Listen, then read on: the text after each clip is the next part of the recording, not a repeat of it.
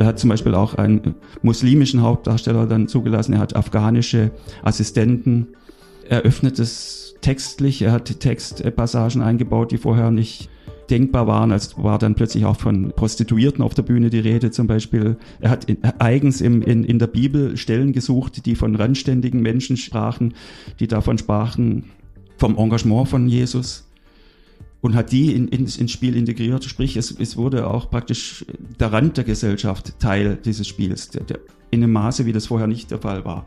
Der barmherzige, rebellische Jesus wurde als Figur immer stärker.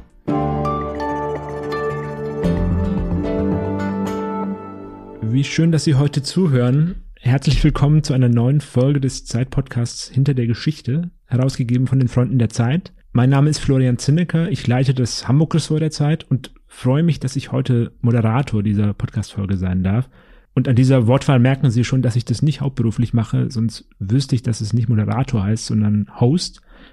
Wir treffen uns hier einmal in der Woche, um über eine Geschichte aus der aktuellen Ausgabe zu sprechen darüber, wie sie entstanden ist, wie die Recherche verlaufen ist und äh, was uns an diesem Thema besonders interessiert. Wenn Sie diesen Podcast kennen, dann wissen Sie das natürlich. Diese Woche fiel die Entscheidung gar nicht leicht, äh, welchen Text wir denn nehmen. Und so richtig leicht fällt die Entscheidung eigentlich nie. Es gibt in der aktuellen Ausgabe der Zeit zum Beispiel einen Text über die Frage, ob der Erfolg der Grünen die Spaltung im Land verstärkt. Es gibt einen anderen, ob es sinnvoll wäre, die Wehrpflicht wieder einzuführen. Das Dossier handelt von der unterschätzten Rolle der Ukraine als Getreideexporteur und dann geht es auch noch auf einer anderen Seite über den Bau eines russischen Atomkraftwerks in Finnland und über den neuen Roman des äh, sehr umstrittenen Autors Uwe Tellkamp. Und äh, dann dachte ich aber, ach, nee, das sind alles fantastische Texte und alles hochinteressante, relevante Themen. Ich wollte aber so gerne über ein positives Thema sprechen. Über einen Text, der, der im besten Fall nicht von Realitäten handelt, mit denen man sich irgendwie relativ machtlos abfinden muss, sondern äh, der im Idealfall davon handelt, wie Menschen aus einer Position Machtlosigkeit heraustreten und eine Idee verfolgen, um das Schicksal zu wenden. Und zum Glück habe ich einen Text gefunden, der genau diese Kriterien erfüllt, nämlich im Feuilleton die Überschrift lautet Gott ist nicht tot und der Text handelt von den Passionsspielen in Oberammergau, die am Wochenende begonnen haben. Geschrieben hat den Text Peter Kümmel, Redakteur im Feuilleton und Peter ist der Theaterfachmann der Zeit. Und jetzt sitzt er mir gegenüber. Hallo Peter, schön, dass du da bist. Hallo Florian. Danke, dass ich da sein kann. Äh, Peter, fangen wir doch mal am Anfang an. Was ist denn Oberammergau für ein Ort? ein kleiner Ort, der in einer strukturschwachen Gegend liegt und zum Glück vor knapp 400 Jahren ein Gelübde abgelegt hat, das äh, bis heute sozusagen erfüllt wird und bis heute gilt. Es ging damals darum, die Pest vom Dorf abzuwenden, die da furchtbar wütete, die ungefähr jeden zehnten oder neunten Einwohner dahingerafft hatte. Aufgrund auch des Dreißigjährigen Krieges, der die Pest vermutlich auch dorthin ge geschleppt hatte. Und in ihrer Angst und Not haben sie sich an Gott gewendet, die, die Überlebenden, und gesagt, wir werden das Leiden und das Sterben Jesus alle zehn Jahre aufführen, wenn du, Gott, im Gegenzug uns vor der Pest verschonst. Und hat geklappt? Das hat seitdem geklappt. Also 1632 fiel die Pest wohl im Dorf ein 1633 wurde das Gelübde abgelegt und 1634 wurde das erste Mal gespielt auf dem Dorffriedhof über den Gräbern der Toten, der Pesttoten. Und seitdem äh, wurde kein äh, Pesttoter mehr vermeldet in, im, im Ort. Und seitdem läuft dieses Spiel. Ja, also eine Geschichte, die äh, sich quasi über fast 400 Jahre erstreckt. Wie recherchiert man sowas? unmöglich natürlich. Also ich, ich habe es so gemacht, ich habe mir einfach überlegt, ich wollte das einmal sehen in meinem Leben und das wäre die letzte Gelegenheit, das zu tun, weil in zehn Jahren ist es für mich zu spät, vermutlich, ähm, pensionstechnisch. Deshalb dachte ich, wenn, dann jetzt. Ich wollte schon immer mal hin. war auch nicht bei den Spielen selber, sondern bei den Proben und habe mit vielen Leuten gesprochen. Also die Spiele selber muss ich mir noch anschauen. Aber ich habe die Proben über mehrere Tage erlebt, teilweise sieben Stunden, weil es, es ging am Wochenende in die Proben und da haben die Leute Zeit. Das heißt, da gingen die Proben schon um 13 Uhr los und bis teilweise 21 Uhr. Habe also nur ein Teile dieses großen Puzzles gesehen, aber die waren natürlich schon sehr beeindruckend. Mhm. Was hast du vorgefunden in Oberammergau? Naja, also man kommt in dieses kleine Dorf, das wirklich überragt wird von diesem Festspielhaus, ein, eigentlich das größte Freilufttheater der Welt mittlerweile, wohl mit viereinhalbtausend Leuten, die alle im Trocknen sitzen, aber trotz allem gibt es noch ähm, Zugang ins Freie, deshalb heißt es Freilufttheater auch. Das Ganze wird dominiert von diesem Spiel. Im Grunde jeder Zweite spielt mit in, im, im Dorf, was man daran erkennt, dass die Männer lange Bärte tragen und lange Haare, weil es diesen berühmten Bart- und Haarerlass gibt, der den Mitspielenden verbietet, nach dem Aschermittwoch des Vorjahres sich noch einmal die Haare zu schneiden. Das gilt für alle Schauspieler, abgesehen von denen, die Römer darstellen. Die waren damals wohl schon glatt rasiert und dürfen es auch jetzt sein, deshalb sind die Römerrollen wohl auch begehrt, aber alle anderen müssen sich die Haare wachsen lassen, wie Weiland bei Woodstock oder in San Francisco in den 60er Jahren. Und dementsprechend hippieartig sieht das Dorf auch aus, verwegen, Löwenkopfartige Männer laufen durch die Straßen und sitzen hinter ihren äh, Lenkrädern äh, und man denkt immer, es müsste eigentlich auch nach Haschisch riechen überall, das tut's aber nicht. Ich muss kurz fragen, dürfen nur die Männer nicht zum Friseur oder die Frauen auch? Das ist allerdings eine Frage, die, ich glaube, es geht um die Männer. Da, da hast du mich jetzt erwischt. Ich, ich glaube, es sind, obwohl nein, es, es wenn ich äh, genau überlege, muss es, muss es auch die Frauen betreffen. Bei ja, den Männern fällt es natürlich ja, am meisten ja, auf, das ist klar. Weil die Frauen trugen auch alle lange Haare und ich glaube, die, die Friseure im Dorf sind insgesamt dann arbeitslos ab Aschermittwoch des Vorjahres. Aber das heißt, es spielen nur Oberammergauer? Es müssen Leute sein, die entweder dort geboren sind oder seit 20 Jahren dort leben. Also ein Unterammergauer hat eigentlich keine Chance oder ein Bruchsaler oder, oder äh, ja, Aschaffenburger. Es ist, das ist natürlich ein, ein hartes Ausschlusskriterium, aber ja, das ist äh, das Gelübde und daran wird sich gehalten. Und das ist das Kriterium? Also gibt es äh, weitere Kriterien, um da mitspielen zu dürfen? Du musst kein Talent haben, nein. Also nein, ich würde mal behaupten, die haben grundsätzlich schon von Geburt an Talent, dadurch, dass sie in dieser Tradition aufgewachsen sind, die Oberammergauer. Aber du, es kann niemand, der diese Kriterien erfüllt, abgelehnt werden. Du bist dann automatisch im Spiel. Oder, naja, eventuell auch in der Technik oder beim, beim Abreißpersonal. Also nicht zwangsläufig auf der Bühne. Wenn jemand völlig talentlos ist, dann gibt es vielleicht Möglichkeiten, den irgendwie an den Rand des Spieles äh, irgendwie zu boxieren. Aber grundsätzlich, wenn du dir das in den Kopf gesetzt hast zu spielen, kann dich keiner davon abhalten, auch nicht der Chef, sondern dann bist du drin, Teil des großen Ensembles. Mhm. Und das Ensemble besteht aus bis zu 2000 Leuten. Über den Chef müssen wir gleich noch sprechen. Mhm. Zuerst interessiert mich aber natürlich noch, wenn, wenn quasi alle Oberammergauer mitspielen, wer schaut dann zu? Es sind 5200 Einwohner und ungefähr so 2000 machen dieses Jahr mit. Also nicht alle machen mit, mhm. aber sie könnten. Und dann wäre natürlich wirklich ein Problem da. Wenn alle sich entschließen würden mitzumachen, dann würde das Ding aus allen Nähten platzen. Aber es, manche wollen halt auch nicht oder haben es schon gemacht oder machen mal Pause. Also wer, wer, wer schaut zu? Die anderen 2000? Oder? Ja, einerseits die, aber hauptsächlich äh, Zuschauer aus aller Welt, hauptsächlich, also sehr viele aus dem angelsächsischen Raum gibt es eine alte Tradition, das begann mit Thomas Cook, dem, dem Reiseunternehmen, der die, diese Festspiele 1880 irgendwie für sich entdeckte und, und dann wurde geworben in, den, in, in England und auch in den USA für diese Festspiele und es kommen Jahr für Jahr Hunderttausende hauptsächlich oder viele aus angelsächsischen Ländern und schauen sich das an.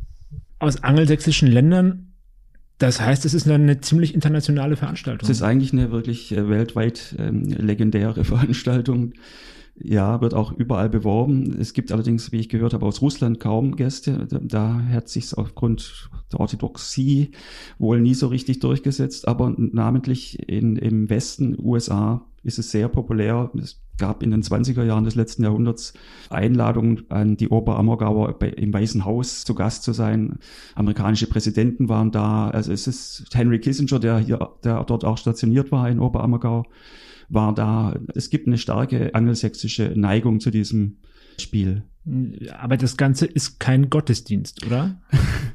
Es ist, es ist ja, Paramount, würden die Amerikaner wahrscheinlich sagen. Es ist die größtmögliche Art, Art und Weise, sich vorzustellen, was damals passiert ist. Die Breitband-Version äh, von Tradition oder von Traditionspflege. Also es, viele Leute, die dann da hingehen, sagen, endlich wissen sie, wie es da gewesen ist. Was ich natürlich nicht äh, überprüfen kann. Ich habe es noch nicht gesehen.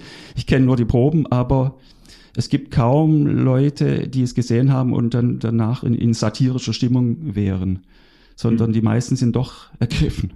Das, was da gespielt wird, was erzählt wird, ist dann die Leidensgeschichte Christi quasi. Ja. ja. Allerdings ohne Auferstehung jetzt. Die wurde mal früher wohl dargestellt, aber Christian Stückel, über den wir noch sprechen werden, der, der jetzige Spielleiter, sagt, man könne die Auferstehung nicht zeigen. Man kann über die nur sprechen, aber nicht, also in, in einer Art Mauerschau, aber man könne sie nicht darstellen. Ja, und ich denke, er hat sich das gut überlegt und hat wohl recht. Ja, was ist das für ein Text? Es ist ein alter in der Zeit, in der die Passionsspiele entstanden sind, gab es viele Passionsspiele in Europa. Das war also nur eins von vielen. Und es gab auch einen Grundtext, Urtext, dessen Urheber eigentlich keiner so genau kennt und der zigmal überarbeitet wurde vom Dorfpfarrer, von, von Schullehrern, von den Mönchen in, im Kloster Ettal, das, das nebenbei, nebendran liegt und das da sehr stark auch eingewirkt hat auf die ästhetische Form, die es, die es dann äh, gewonnen hat. Also ein Urtext in dem Sinn gibt es gar nicht. Das geht jetzt noch weiter. Auch Christian Stückel, der das Ganze jetzt leitet, arbeitet weiter am Text, verändert ihn, bringt neue Passagen aus der Bibel rein. Das ist im dauernden Werden und Entstehen. Muss man denn gläubig sein, um da mitzuspielen? Also ich glaube, der Spielleiter selber ist nicht in dem äh, klassischen Sinne gläubig und auch die wenigsten, wie er gesagt hat, die wenigsten der Hauptdarsteller sind es. Also insofern nein, wohl. Du schreibst an einer Stelle, eben auch genau zu dieser Masse. Jeder Oberammergauer, der die Bedingungen erfüllt, kann mitspielen. Niemand darf abgelehnt werden. Manchmal sind 800 Leute zugleich auf hinter und unter der Bühne. Wie kriegt man das in den Griff? Schwer. Also, also die Probe, die ich bei der ich dabei war, da ist auch ein kleiner Unfall passiert. Da ist nämlich ein ein Pferd, das mitspielen sollte, einem Spieler auf den Fuß getreten. Sprich, es ist so eng, dass, dass es, ja, dass man wirklich aufpassen muss, dass dass nichts passiert. Und es ist auch ein bisschen am, am, am Rande, glaube oder an der Grenze jetzt der, der, der Möglichkeiten dieses Spiel, weil es gibt auch wenig Platz hinter der Bühne, also es gibt kein, keine große Hinterbühne, es gibt keine Ausweichmöglichkeiten. Es ist extrem eng, es ist wie in einem viel zu engen Hauptbahnhof zur, zur Rush Hour, wenn Leute hoch und runter äh, strömen, weil es es gibt dauernd den Austausch auf der Bühne und das ist tatsächlich schwierig. Und ich glaube, wenn man beobachtet, wie Christian Stückel mit, also der Regisseur mit dieser Menge umgeht, dann ist, dann merkt man auch, dass er zu kämpfen hat. Also er, er wirkt manchmal wie Moses, der das Meer teilt und da wirklich auch an, an Grenzen der Kraft kommt. Also dann tatsächlich weniger inszenieren, als die Mengen zu managen. Ist sicher ein, Teil, ein großer Teil dieser Arbeit. Er, er inszeniert natürlich schon sehr stark auch und geht dann auf Einzelne zu und, und es gibt natürlich auch intimere Szenen, aber ein großer Teil dieser wirklichen Herkulesanstrengung, die er da zu bewältigen hat, geht dahin, die pure Masse auch an Chor, an, an Orchester, an, an Ensemble irgendwie zu verflechten und, und zu, zu integrieren auch. Auch, es ist als ein wenig, als würde man die Alexanderschlacht von, von Altdorfer äh, inszenieren, glaube ich. Christian Stückel ist, ja, wenn ich dich richtig verstehe, dann der einzige Profi, der einzige professionelle Theatermensch, der damit zu tun hat? Es gibt schon ähm, namentlich im Musikerbereich auch äh, Leute, die das professionell machen. Mhm. Aber die, die Sprechrollen sind, ja, das sind alles Leute aus dem Dorf, die ansonsten nicht auf Bühnen stehen. Ja. Mhm. Stückel ist ja im Hauptberuf Intendant des Münchner Volkstheaters. Ja. Was ist das für ein Mensch? Naja, es ist ein, äh, ein Mann aus Oberammergau, der gelernter Holzschnitzer ist, aufgewachsen in einem Gasthaus, hat da schon alles mitgekriegt, ist da schon infiziert worden von diesem Spielrausch, weil er die Leute bei sich in der Wirtsstube hat sitzen, hören und wie sie über die Passion gesprochen haben und war seit sieben, seit dem Alter von sieben Jahren selber dabei als Schauspieler und hat sehr früh beschlossen, dass er das Ganze mal äh, entscheidend prägen will. Was ihm dann auch mit 24 gelungen ist, als man ihn gewählt hat zum, zum Spielleiter. Und ja, er ist auch ein Rebell, weil gab viel Widerstand gegen seine Wahl. Also es war klar, dass er die Sache sehr reformieren, verändern würde. Viele wollten das nicht. Und ich würde mal sagen, er hat auch schon mit aggressivem Widerstand zu tun gehabt. Also wenn es stimmt, dann wurde ihm auch einmal die Haustür zugemauert. Das habe ich gelesen in einem Buch. Ich weiß nicht, ob es stimmt, aber ich glaube. Aber wieso gab es diesen Widerstand? Was war da so revolutionär an dem, was er macht? Er hat zum Beispiel damit aufgehört, dass nur Katholiken mitspielen dürfen. Obwohl, da muss ich auch mal kurz mal. Mhm. Es war damals sehr schwierig für Frauen mitzuspielen. Frauen durften eigentlich nur mitspielen, wenn sie unter 35 und auch nicht verheiratet waren. Dagegen gab es dann auch einen Prozess, den drei Frauen im Ort äh, angestrengt haben. Und Stückel hat es auch, glaube ich, ziemlich unterstützt. Also er hat Leute zugelassen, die vorher eigentlich nicht dazugehörten. Er hat zum Beispiel auch einen muslimischen Hauptdarsteller dann zugelassen. Er hat afghanische Assistenten. Er öffnet es textlich. Er hat Textpassagen eingebaut, die vorher nicht denkbar waren. Also war dann plötzlich auch von Prostituierten auf der Bühne die Rede zum Beispiel. Er hat in, eigens im, in, in der Bibel Stellen gesucht, die von randständigen Menschen sprachen, die davon sprachen vom Engagement von Jesus und hat die in, in, ins Spiel integriert. Sprich, es, es wurde auch praktisch der Rand der Gesellschaft Teil dieses Spiels, der, der, in einem Maße, wie das vorher nicht der Fall war. Der barmherzige, rebellische Jesus wurde als Figur immer stärker. Ist es denn dann so, über diesen Punkt sind wir vorhin so ein bisschen eilig hinweggegangen, ist es denn dann so, dass alle in Oberammergau Jesus spielen wollen? Ich glaube, viele sind sehr froh, gar keine Sprechrolle zu haben. Die wollen einfach dabei sein. Und es gibt da auch keine Möglichkeit, sich zu bewerben, sondern Stückel geht sozusagen mit Castingblick, so sagt er selber, durchs Dorf und überlegt, wer könnte ein Jesus sein oder ein Pilatus oder ein Kaiphas und spricht die dann an. Und dann gibt's einen Tag, an dem alle Rollenbesetzungen verkündet werden. das ist ein großer Festtag im Dorf. Das wird auf eine große Tafel geschrieben. Also auch das ist ritualisiert. Das ist total ritualisiert. Das steht das ganze Dorf auf dem Platz vor dem Festspielhaus. Und dann wird nach und nach jeder Name an die Tafel geschrieben. Und zwar doppelt, weil alle großen Rollen oder überhaupt eigentlich alle Rollen doppelt besetzt sind. Deshalb auch die vielen Leute. Diese 2000 teilen sich in zwei Besetzungen. Und auch mhm. es gibt zwei Jesusse, zwei Kaifasse und so weiter. Zwei Maria Magdalenen und aber dieser Tag, an dem das verkündet wird, ist also ein Tag, in dem die Leute auch in Tränen ausbrechen teilweise, wenn sie erfahren, dass sie eben eine große Rolle spielen oder, oder der Jesus bricht sowieso in Tränen aus, weil er weiß, das wird ihn jetzt prägen für die nächsten Monate oder eigentlich vielleicht sein Leben lang, dass er da in Oberammergau den Jesus gespielt hat. Aber ist tatsächlich dann die Jesus-Rolle die, die alle wollen? Viele wollen auch den Judas spielen, weil der äh, offenbar eine schauspielerisch äh, interessantere Rolle ist. Jeder spielt ja gerne, also wie im Shakespeare-Theater auch, Macbeth äh, spielt man gern und, und man spielt lieber Jago als Othello. Also es ist im vermeintlich Bösen liegt, liegt ein schauspielerischer Reiz. Ja, und Jesus muss sich ja dann, wenn ich das Ganze richtig verstehe, natürlich auch kreuzigen lassen. Der wird dann gekreuzigt, da war ich bei der Probe auch dabei. Das ist ein sehr beeindruckender Prozess. Er muss dieses Kreuz, das glaube ich 90 Kilo wiegt und sieben Meter hoch ist, teilweise auch eine kurze Zeit so schleppen auf der Bühne. Dann wird er da dran gebunden, allerdings mit einem Klettergurt, äh, also aber dennoch anstrengend. Und, und dann wird dieses Kreuz in die Höhe gehievt und da hängt er dann doch einige Zeit lang dran. Es gibt dann auch Blut, Kunstblut, das fließt. Und man merkt die Anstrengung, wenn man dann Jesus dann wieder vom Kreuz abnimmt. Selbst in der Probe hat man das gemerkt. Man muss ihn relativ vorsichtig da abnehmen und er wird vorsichtig nach unten getragen, weil, weil doch das Blut aus den Gliedern, glaube ich, schießt, während man da hängt. Meine Güte. Lieber Peter, wir haben es vorhin schon kurz gesagt, du schreibst seit vielen Jahren für die Zeit über Theater und hast wahrscheinlich mehr gesehen als sehr viele Kolleginnen und Kollegen zusammen. Was würdest du sagen? Ist das denn gut, was die da machen? Ehrlich gesagt, ich kann es erst, ähm, ich muss noch die Vorstellung sehen. Ich glaube, ich glaube aber insofern, da die so alle mit, mit, mit ihrem Herzen dabei sind und da ich in den Proben auch nichts gesehen habe, was ich peinlich fand, denke ich schon, dass ich, dass ich, äh, wenn ich es dann sehe, davon auch gepackt sein werde. Ich will es mir demnächst anschauen, wenn, wenn die erste äh, Premieren, äh, ja, Trubel vorbei ist, wenn, wenn da ein bisschen Ruhe herrscht im Dorf. Obwohl, Ruhe wird es keinen geben. Es wird jeden Tag 4000 Gäste geben, die, die da reinkommen ins Dorf. Also es wird jeden Tag gespielt dann? Jeden Tag, außer montags und mittwochs. Ansonsten immer. Und es sind, ja, werden jeden Tag 4200 Leute erwartet. Bei 5200 äh, Einwohnern. Und kann man dieses Theaterstück dann beurteilen wie jedes andere Theaterstück auch? Also gehst du da mit deinem professionellen Besteck des Theaterkritikers dann daran? Ich glaube nicht. Ich kann es nicht sagen, weil ich äh, ähm, etwas Vergleichbares noch nicht äh, gesehen habe. Ich glaube aber nicht, dass ich, dass ich das tun könnte oder würde. Mhm. Dann habe ich noch so eine merkwürdige Journalistenfrage. Mhm. Was sagt uns das Stück denn heute? Mhm. Das habe ich mir natürlich auch überlegt.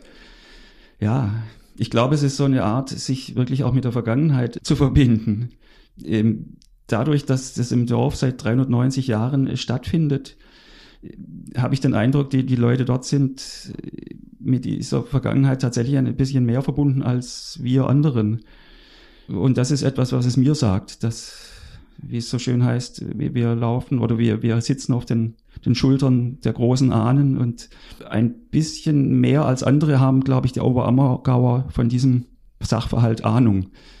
Es gibt natürlich auch die Gegenbewegung, die Leute, die sagen, die Oberammergauer sind äh, hochmütige Leute, weil sie sich ja auserwählt vorkommen, beziehungsweise weil dauernd auch Berühmtheiten im Dorf waren. Sprich, es gibt so eine gewisse Herablassung gegenüber der Umgebung, wird behauptet, ich weiß es nicht.